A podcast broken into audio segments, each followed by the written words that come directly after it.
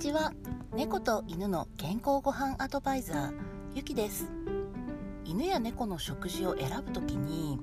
どんなことを大切にされているでしょうか？私は非常に高い優先順位で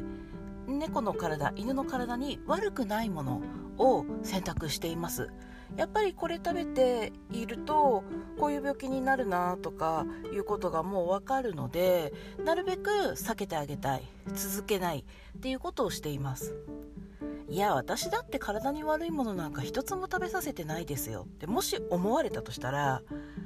もうちょっと勉強された方がいいと思います。絶対に今私たちが日本で手に入るものっていうのは何かしらは有害なものって入っているんですよ。その中で何が安全かっていうことではなくても何が優先的に避けなければならないかっていう選び方なんですね。ですからまあ体に悪いものを与えてらっしゃらないとは思います。例えばチュールとかドライフードとかそういったものを与えていない、まあ、缶フードも含めてねペットフードを与えていないのであいないない時点で初めて犬や猫の体を傷つけにくい食事を与えているというスタートラインに立てます。でさらに、まあ、食材ねその犬猫に必要のない穀類であったりとか加熱してしまったりとかそういったものを与えていない段階で初めてゼロ地点に限りなく近いという状態なんですよ。生肉食の自然食であってもゼロ地点と言えない場合ももちろんあります。ただそのなるべくあのマイナスになりならないこれを食べることでこんな病気の原因になるっていう要素を減らしていくっていうことが犬猫の食事選びで私は大事にしてることなんですね。ただどうしても犬や猫の好みだったりこう私たちの生活の中での便利さだったりっていう犬猫の健康とは違う価値観で食べさせるものを選択してしまうことはあります。あったとしてもドライフードやチュールや缶フードを選択するっていうことは非常に可能性としては少ないんですね。まあ、詳しくはねあのメール講座とかあのオンラインの講座とかでお話しさせていただいてるんですがじゃあそんなもの避けようがあるのかっていうとそれもあるんですよ。ちゃんとね知識さえあれば選ぶ基準さえ分かっていれば犬猫のに与えている毎日の食事が犬猫の病気にの原因になるっていうことを少なくしていけるんです。犬や猫たちはね私たちよりも速いスピードで年を取っていってしまいますので老化によって起こる心身の不具合っていうのはもうこれは防ぎようがないんですよ。犬猫のアンチエイジングの方法っていろいろありますけれどもそれでも時間を止めることはやっぱりできない。老化してくるとね人間と同じであちこち節々が傷んでくるとかねあの内臓の負担がいろんな症状として現れてくるとかねそれを防ぐことはできないけれども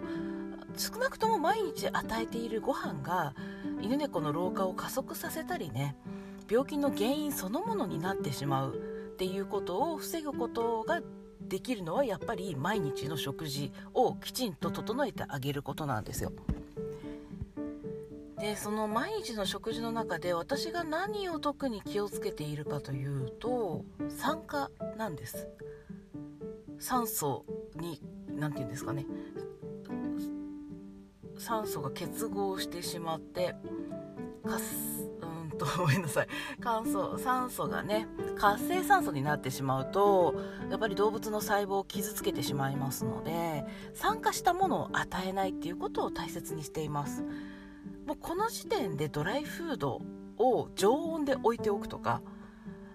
1ヶ月以上前に開けたものをそのまま食べさせるとかっていうことは絶対にないんです。ですから買っているものがたとえどんなに素晴らしいものでも劣化させて酸化させて与えてしまったらある意味酸化してないケミカルなものよりも犬猫の体にとっては猛毒になってしまう可能性もあります。例えばフィッシュオイルとかね。あまりにもフィッシュオイルの品質っていうのは難しいのでフィッシュオイルそのものをあの否定する獣医さんもいらっしゃいます。それはフィッシュオイルが悪いのではなくて酸化しているものを与えるっていうことが最も犬猫の体にもちろん人間もそうですけどねよろしくないっていうことになります。ですから食事を選ぶ時に食材がどれかとかねあのまあ原材料とかヒューマングレードとかっていうのは本当当たり前のことでさらにその先の品質がどうかっていうこととか犬や猫にきちんと合っているかっていうことなんかをこう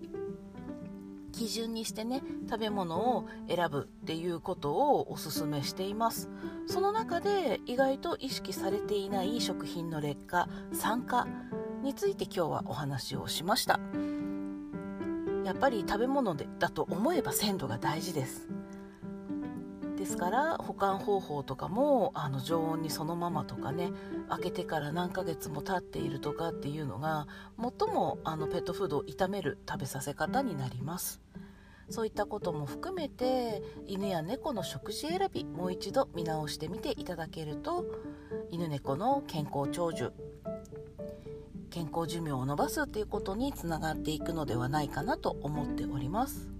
今日は私が犬猫の食事を選ぶ上で大切にしている一つの基準についてお話ししました猫と犬の健康ごはんアドバイザーゆきでした。